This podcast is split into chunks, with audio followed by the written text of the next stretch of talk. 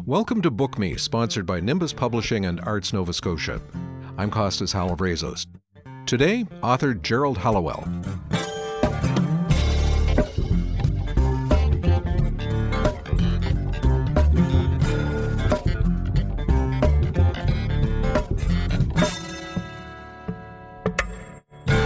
When your country goes to war with another nation, everything changes, not just for those at the battlefront, but for everyone at home. War redefines everything from the conduct of business to your relationships with neighbors, how you vote, even how you eat. Gerald Hallowell has found in a single Nova Scotia county a microcosm of what Canadians on the home front experienced once we entered the Great War of 1914 1918. But for reasons of its history and location on the Atlantic coast, the citizens of that county were caught up in unique community conflicts and threats. Gerald Hallowell is the author of As British as the King, Lunenburg County during the First World War. Gerald, welcome to Book Me. My pleasure. Now, I do have to ask you, uh, how did a farm boy from Crooked Creek, Ontario, end up living in Lunenburg and, and writing about its history? Well, I suppose it's rather a long story. I came down to uh, Dalhousie in 1981 to a conference and discovered that I liked Nova Scotia. And so I came back and I drove around the province and kept going back to Lunenburg because it attracted me right away. The sea, for one thing, that was very important to me. I never saw the sea till I was 26 years old. And I was captivated by it. And uh, I liked the people immediately. Uh, that's hard to define, but they're really nice people here. And uh, I like the history of the place. Nova Scotia has a long history compared to the rest of the country. And uh, so I think it was that attracted me very much. Well, Lunenburg County is known for having many families of German descent. How did that fact manifest itself when Canada entered the First World War? Well, because the people were German, some people thought that they might not be as loyal as they should be. Of course, that was nonsense. They were generally pretty loyal, like everybody else. But uh, I think there was a difference being of German ancestry and the enemy being Germany. So their loyalty was questioned, even though they had been friends and neighbors for perhaps decades before that? I don't think it was so much the local people who suspected them of being disloyal. It, it was just a general feeling, and it was fomented by papers like the Halifax Herald, who tended to see German spies behind every tree. And uh, that eventually led to uh, a feeling that the people might not be that, that loyal. Now, there were some ironies, I think, considering that George V, the King of England, was descended from a, a German house and, ch- and changed the name of the house to the House of Windsor from what Saxe Coburg uh, Gotha.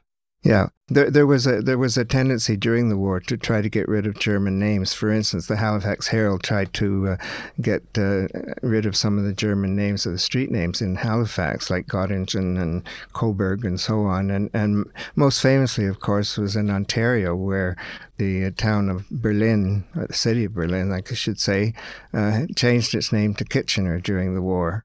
New Germany, of course, was a bit suspicious, but, but uh, it did have the new in front of it. well, the paper decided in the end that maybe the new was, was enough to uh, make it okay. Now, in the early days of the war, you uh, really capture very well the the sheer frenzy around recruiting efforts. I mean, it was inescapable. It seemed. Uh, yes, in the in the first place, a lot of people wanted to volunteer, and, and one of the things was that some of the men thought that they had to join out right away, or they were going to miss out on the war, expecting it to be over by Christmas. And uh, that didn't last, of course. Once once the casualties started to come in, the the volunteers tended to dry up, which is why uh, they brought in conscription in the end. But yes, in the beginning of the war, people were very enthusiastic. There were things going on in churches, uh, in in the schools. There were rallies. Yes, they, they really went after the school children, of course, uh, teaching them all sorts of propaganda, uh, singing songs supporting the empire, and and uh, so on. And and even I guess some shaming, even shaming mothers to make sure that they got their their boys to enlist. Yes, there was there was enormous pressure on, on, on the men to sign up.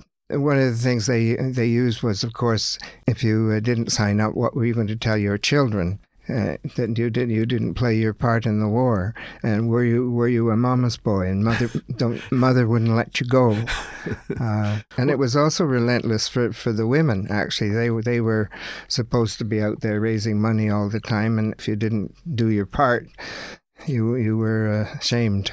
Yeah, the the fundraising seemed to go in, in parallel with the uh, the recruiting.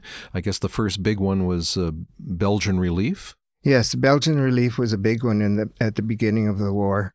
Of course, one of, one of the interesting things for that, as far as Halifax is concerned, is, is that the Norwegian ship that blew up in the Halifax explosion during the war had Belgian Relief written along the side of it. Uh, but yeah, that, that was one of the first the first uh, organizations that, that people got behind.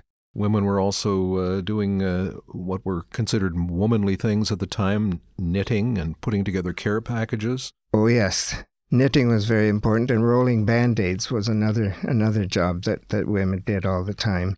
But but there were other societal changes for women in the wind as well in that period. It was quite interesting how they intersected. I mean, the movements for temperance and the right to vote. H- how did the war affect those? Well, temperance, of course, has a long history it finally came to fruition during the war, and and it was very much tied up with, with getting the vote for women uh, because they felt that if if they had the vote, they could bring in temperance. But turned out they didn't need to; they brought it in anyway. Uh, the Liberal government under Premier Murray was very dead set against against it, but in the end he was kind of forced to because the women had made such a contribution to the war effort.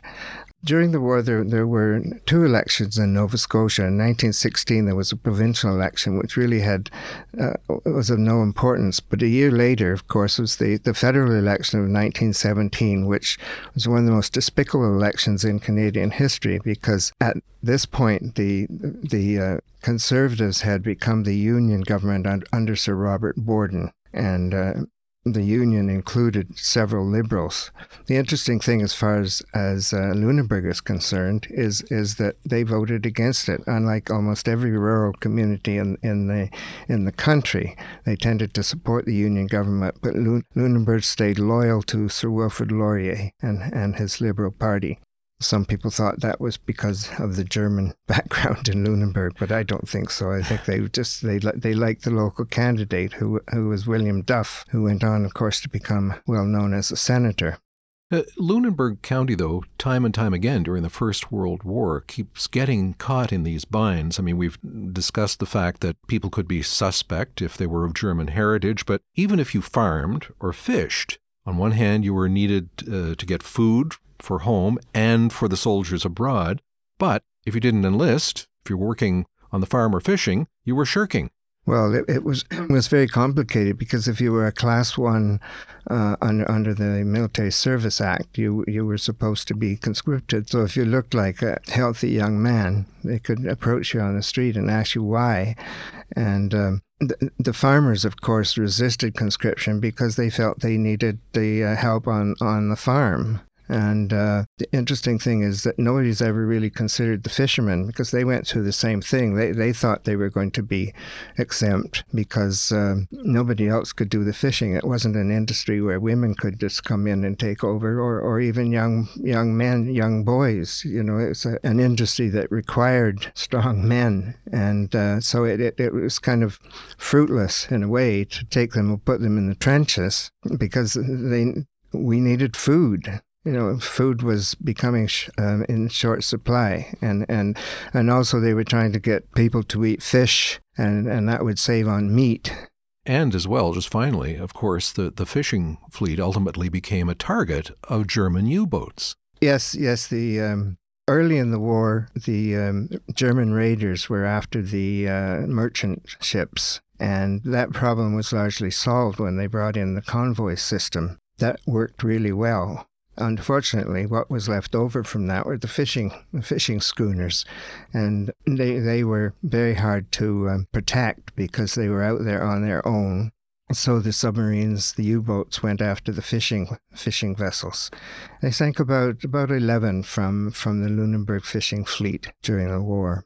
And there, there seemed to be a, a special protocol. They would I guess, surface notify them uh, so the crews could get off in their dories before they'd sink the, the boats? Yes. People are surprised to learn that the there were submarines in the First World War. Of course, it's well known in the Second World War, but in the First World War, the, the submarines they they could submerge and they could submerge under the the British blockade, for instance. But then they would sail up on the surface until they sighted a target. Then they would uh, submerge and then pop up beside the target. And in the case of the fishing schooners, they didn't kill any of the men. They boarded the boarded the uh, schooners and took what they wanted and put the men in, in dories and let them row ashore, often with nothing nothing like food and water or supplies. And some of them had a very long way to row row back to shore. And sometimes they took the captain on board the uh, U-boat and served them a bit of booze. well, Gerald Hall- Hallowell, thank you very much for coming in and telling us about uh, this fascinating place in the middle of the, the First World War. Thank you. My pleasure. Gerald Hallowell is the author of As British as the King Lunenburg County During the First World War. It's published by Nimbus. His previous book, The August Gales The Tragic Loss of Fishing Schooners in the North Atlantic, 1926 and 27, won the Democracy 250 Atlantic Book Award for Historical Writing. If you'd like to comment on a podcast like today's with Gerald, our email address is info at bookmepodcast.ca. And if you'd like to hear more conversations with people who create books in Atlantic Canada, you'll find plenty on bookmepodcast.ca. Whenever a new interview is added, we post an alert on our Instagram account.